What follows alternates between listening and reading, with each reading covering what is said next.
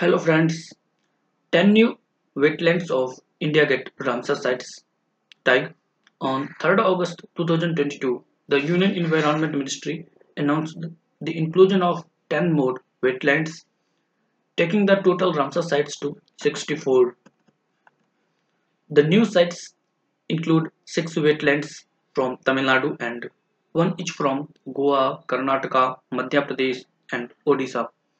In July 2022, India designated five new wetlands of international importance.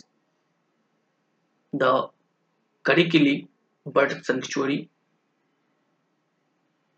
Pallikaranai Marsh Reserve Forest, and Pichavaram Mangrove in Tamil Nadu, Pala Wetland in Mizoram, and सखिया सागर इन मध्य प्रदेश